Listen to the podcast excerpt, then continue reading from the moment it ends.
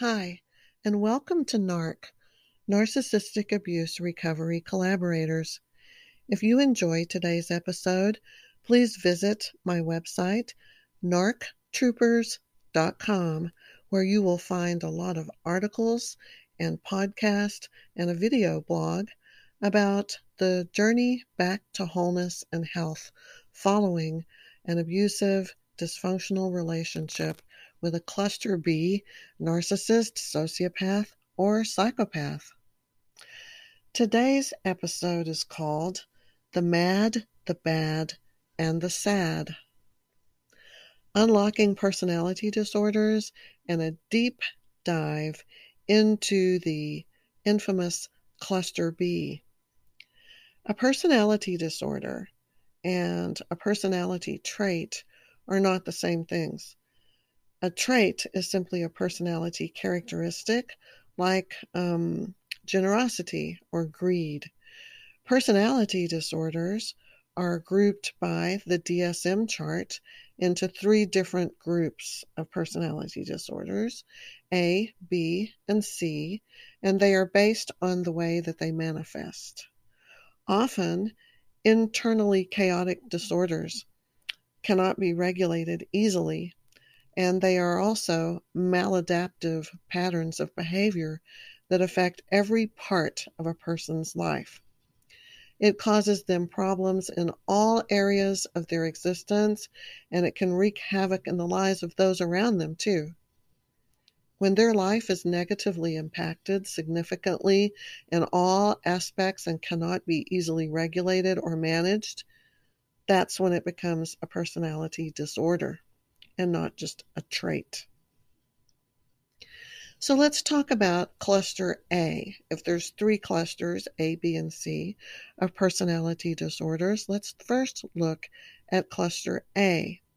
These include the schizoid disorder, which is characterized by a lack of interest in social relationships, a tendency towards sort of a solitary lifestyle, emotional attachment, detachment, and sometimes apathy, just a lack of interest.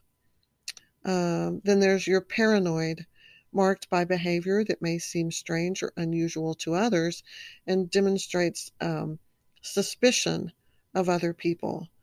Uh, these are your conspiracy theorists sometimes. Uh, they can also be people who think others are out to get them, um, that kind of thing. Then you have your schizotypal personalities. The schizotypal are loners and prefer to keep their distance from others. They have sort of odd speech sometimes and a flat range of emotions. They are sometimes found in psychiatric facilities, residential housing, or homeless camps because this group so often has psychotic manifestations to the degree that they can't manage themselves well enough to be able to find a place in regular society. They are termed mad because of their disconnect from reality and as a consequence of delusional or psychotic manifestations. They often respond well to a combination of treatments to the point where they can be managed effectively and restore functionality. If treated with a combination of prescription medication and um, talk therapy, then it's totally possible for people that are type A to respond well to treatment and to have jobs and families and homes and what looks like um, a pretty functioning, high functioning life. So that would be the mad. The mad, as in madness, as in psychosis, um, and that kind of thing. So, cluster B, they're the ones that are nicknamed the bad. Disorders under this category include narcissistic personality disorder, that's the one that everybody knows about these days, It's a mental health condition in which people have an inflated sense of their own importance, a deep need for excessive attention and admiration, troubled relationships, and a lack of empathy. That's the main one a lack of empathy and remorse. Then you have your antisocial personality disorder. This is characterized by a lack of empathy and regard for other people, no concept of right or wrong. They are deceptive, manipulative, seductive, a lot of times aggressive or violent, but not always. And they participate in criminal activity most of the time. They have no remorse and no conscience whatsoever. The histrionic personality disorder is the third one in cluster B. It's characterized by a pattern of excessive attention seeking behaviors, including inappropriate seduction and excessive desire for approval. Um, you know, this could be male or female. They are your drama queens or drama kings. And uh, everybody, eyes on me, eyes on me. Bipolar personality disorder is pretty commonly known. Um, it's also called manic depressive disorder. This manic depression causes extreme mood swings that include emotional highs, which are called mania, and the lows, which is the depression. Of all the categories of, of these personality disorders, it's these cluster B uh, ones that carry the designation as like the most difficult disorders to treat. And they're difficult because they just don't respond well to treatment at all. It's sort of the cluster of chaos, if you will. These disorders wear the badge of bad boys, bad girls. They are interpersonally difficult. They can exist on a spectrum from having just these traits and characteristics that are pretty light to full blown pathological disorders that render them incapable of being high functioning or able to lead a normal life with stable relationships. They do not respond well to therapy, medication, or any treatment modality. They're considered the most difficult set of disorders to treat to be able to get a positive outcome and so that is disheartening, but it's true with the cluster B. Now, your narcissist and your antisocial disordered people, who are also known as sociopaths and psychopaths, a lot of times they um, are considered the worst of the bunch, with histrionic and bipolar being a little less um, life altering, a little less dangerous for everyone else. Um, so you know, they're not all the same. Um, all right, then we have our final category of personality disorders, and that would be cluster C, the sad. Um, cluster C is a set of disorders rooted in fear, shame, insecurity, and it manifests as anxiety, sometimes even panic disorder. They often involve abandonment, and attachment issues. And there are three major types. Number one, the dependent. These people need to be taken care of and need others to assume responsibility for themselves. Uh, avoidant is the second one.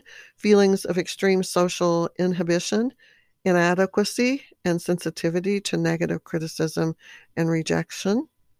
And then the third and final is compulsive obsessive or um, like uh, OCDC, we can say. Um, this recurs over and over. You have unwanted thoughts, ideas, sensations. You can't stop thinking about something. It loops, it ruminates. Uh, it makes them feel driven to do something repetitively, which is a compulsion. It could be something from washing your hands, checking that the doors are locked, to um, injuring yourself, you know, uh, cutting or burning could be obsessive. You could be an obsessive kleptomaniac and unable to stop stealing, shoplifting, things like that. Um, so, cluster C conditions, uh, also known as the fear and anxiety cluster, often respond pretty well to prescription medication and other treatments. Um, anxiety medication can manage symptoms of dread, and mood stabilizers can level out the feelings of panic. So, things do exist to help with this group, and they do respond well. So, I'd like to take a closer look at cluster B because that's public enemy number one right now uh, is narcissism, sociopathy, and psychopathy are the things that um, everyone's talking about. Narcissists, they they pretty much have infected the minds of people all over the world. They have infiltrated the the entertainment industry with shows like Killing Eve, Dirty John, and more recently, a little mini series with Nicole Kidman that was really excellent called The Undoing. I think that was on uh, Netflix. Um, as well as movies like Enough with Jennifer Lopez and Promising Young Woman, uh, nominated for Academy Award this uh, 2021 year. Excellent movie. Um, they have filled the pages of social media with countless posts and groups and pages dedicated to understanding narcissism and recovering from narcissism. Your next door neighbor can talk about narcissists. Folks around the water cooler at work compare notes on their narcissistic boss.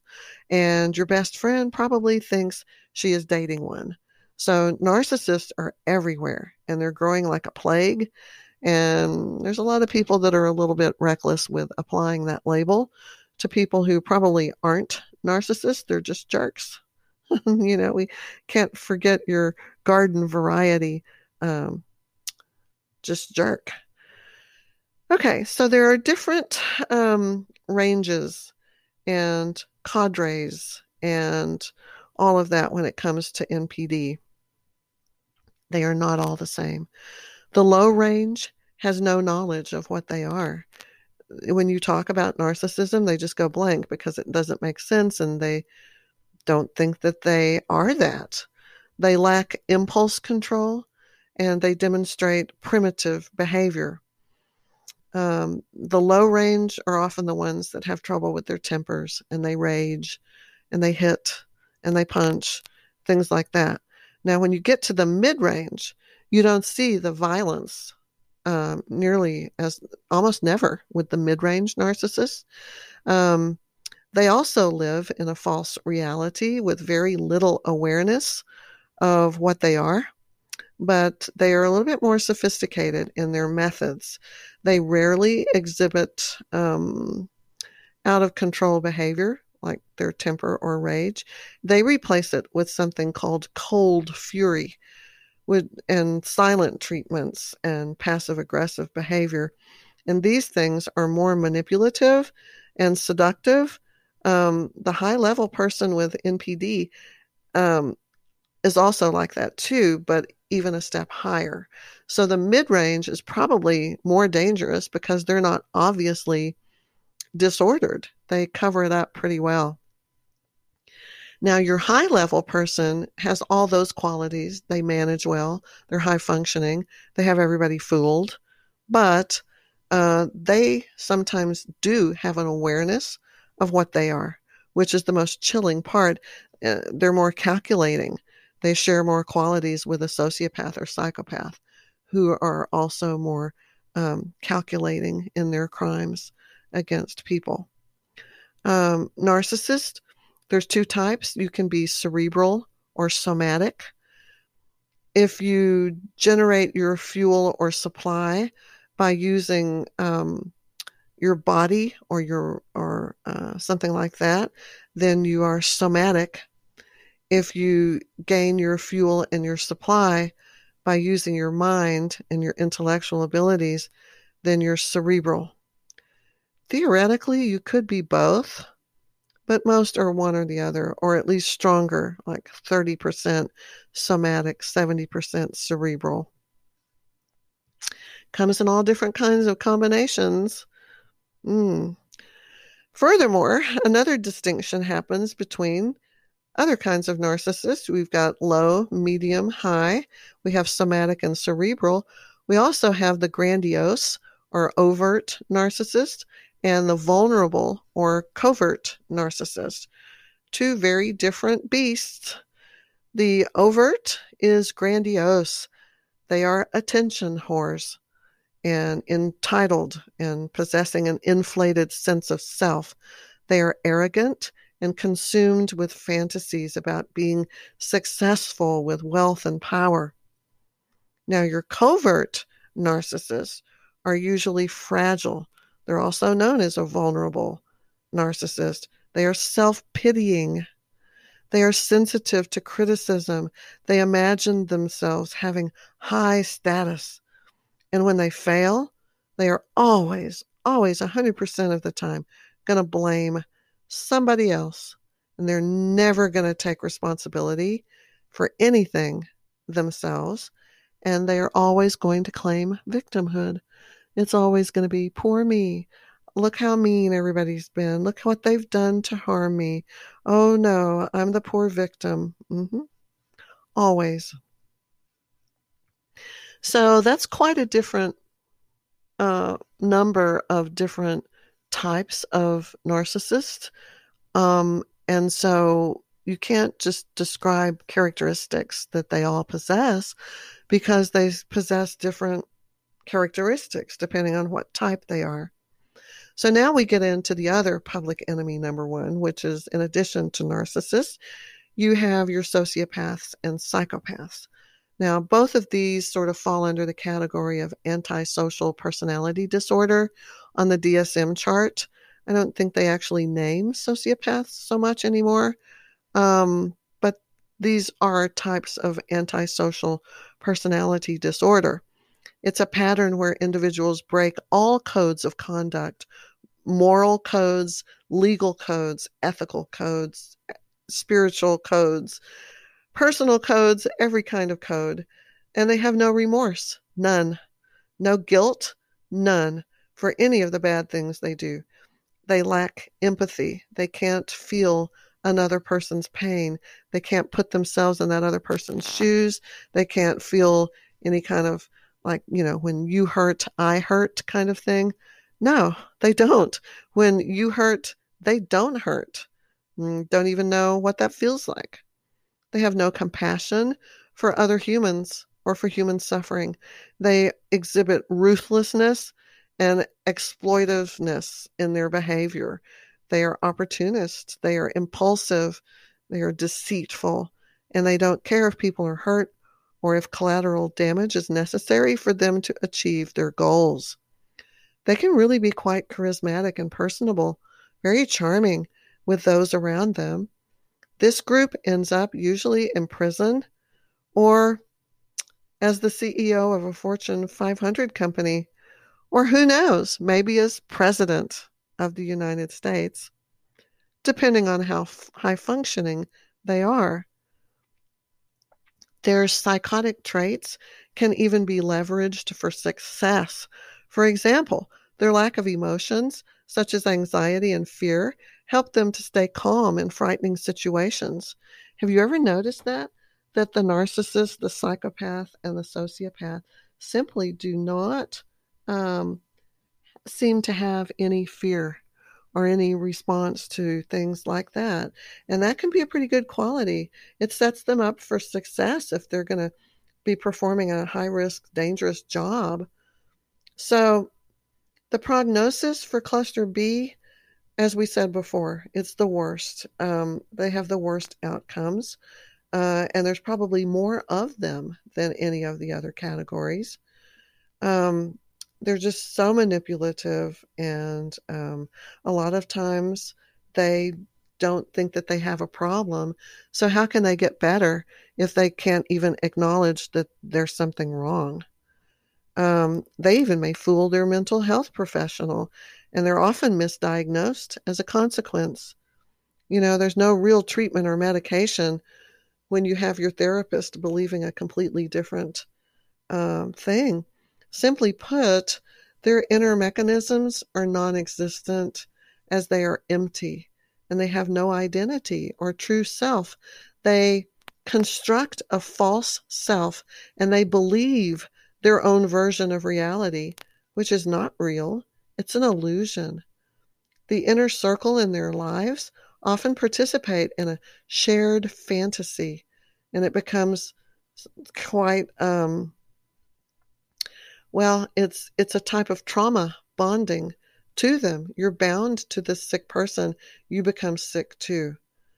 As for relationships with the narcissist, sociopath, or psychopath, they tend to prey upon empaths, smart, principled, ethical types, or, or a lot of times people with childhood trauma and mental health issues of their own, like codependency or attachment issues. I know I, for one, I have some cluster C personality disorders. I've I know I've had these since 1984 when I first entered therapy uh, I've been working on them since 1984, uh, but I have allowed repetitive cyclical patterns of of um, you know binding together with dysfunctional narcissists, sociopaths, and psychopaths, so that it really has been um, an impediment for me to prevent me from ever truly becoming whole and healed. I was too wrapped up in this fantasy world with this disordered cluster B person. And that's a dangerous combination when a B and a C get together. not not a happy ending and not a good thing. Very dangerous for both. So they just keep exploiting people until there's nothing left. And then they discard them. And then they rinse and repeat. In the short term, they're on a relentless quest for fuel and supply, character traits, and residual benefits like money, sex, power, prestige, something like that, connections. However, once they get to middle age and beyond, they seek more compatible couplings for long term and golden years instead of seeking the juicy empath, someone like that they're going to look for another narcissist like them or another sociopath or another psychopath. Eventually, birds of a feather do flock together. And what an interesting partnership that is when you have two people together who are both have cluster B personality disorders. So the other kinds, um, they don't, they just don't cause the destruction it's minimal compared to these cluster B narcissists, sociopaths, and psychopaths. Um, the harm with these others is more likely to happen to themselves. They're not that dangerous. Um, they can be treated and they can lead pretty normal lives. Um, so there's a lot of things to get them on that road, and they just need to get there. So Anyway, in conclusion, the bad boys and girls of cluster B, these narcissists, sociopaths, and psychopaths, are the ones to watch out for. Uh, while approximately one in five psychopaths and narcissists are successful leaders in their fields, captains of industry, champions in their community, and not so um, shiny, maybe murderous counterparts, like there's some of them in this category too, they're all cut from the same cloth, right? Regardless of how far they go with it. There's no clinical difference between a sociopath and a psychopath, really. They're both dangerous. And these terms are used to refer to people with antisocial personality disorder, known as ASPD, and are often used interchangeably.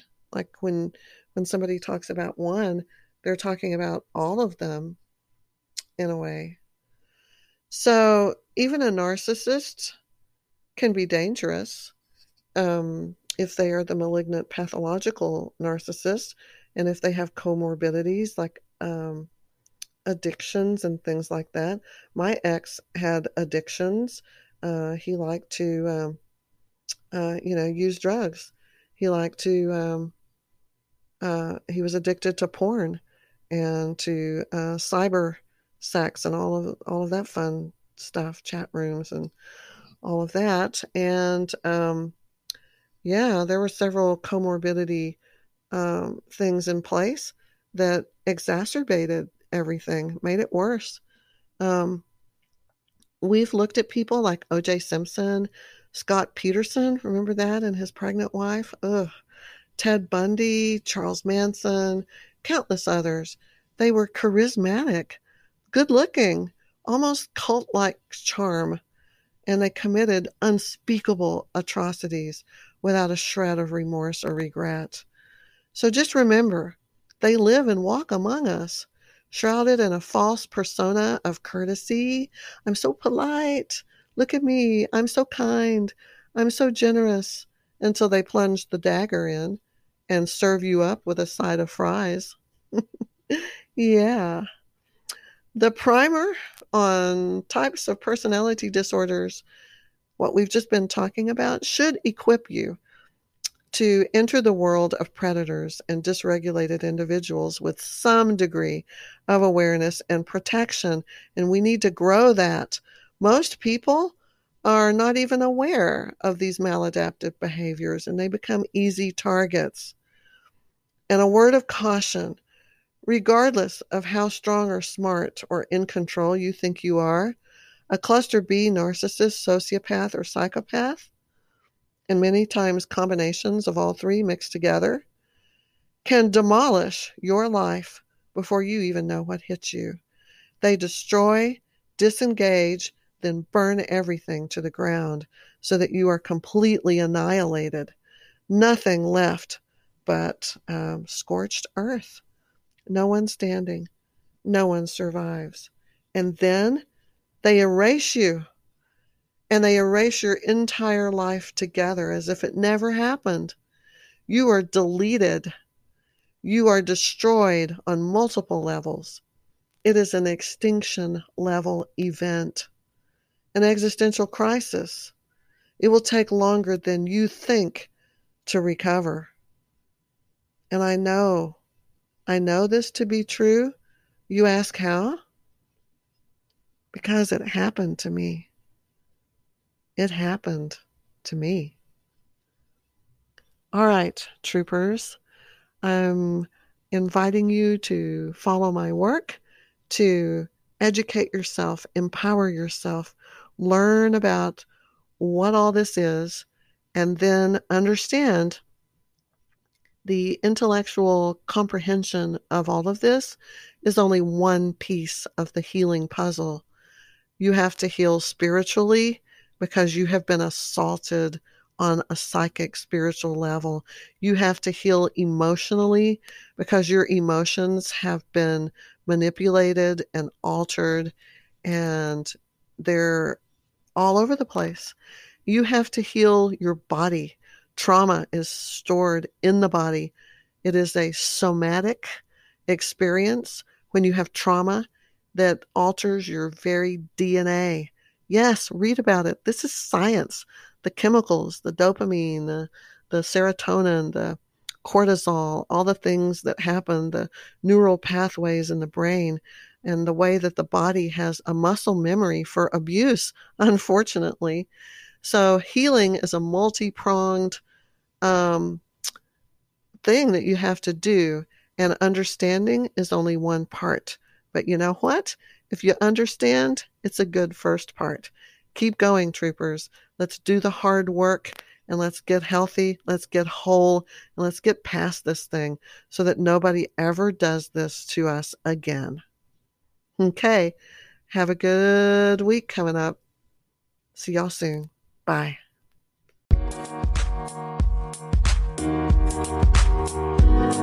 Thank you.